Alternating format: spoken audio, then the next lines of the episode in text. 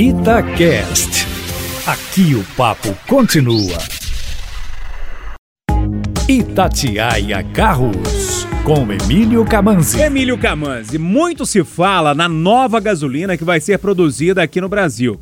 Dizem que é mais cara, mas ao mesmo tempo vai trazer uma redução no consumo. Emílio Camanzi, que combustível é esse? É uma boa ou má notícia, hein? Boa tarde para você. Boa tarde a você, Júnior, e a todos que estão ligados aqui na Itatiaia.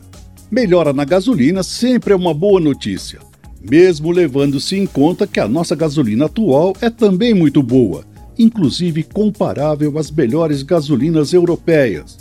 Isso por causa da adição do etanol em até 27% na gasolina comum e aditivada e de 25% na premium, mistura que permitiu elevar a octanagem do combustível com uma consequente melhora no rendimento dos motores. A grande diferença da nova gasolina não é nem pela octanagem, já que a atual é comparável às europeias, mas sim em sua densidade.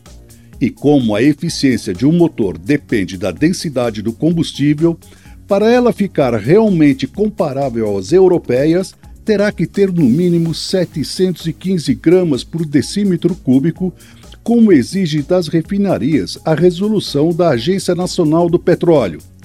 Com certeza, isso vai melhorar o desempenho e o consumo dos motores. Mas eu pergunto: será que essa é a gasolina que vamos comprar em todos os postos?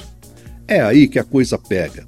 O que precisa, na verdade, é uma fiscalização maior da ANP nos postos de combustíveis pois a ganância de muitos donos faz com que na calada da noite façam suas próprias misturas, adicionando a gasolina mais etanol e até thinner, que são mais baratos, para aumentar o lucro.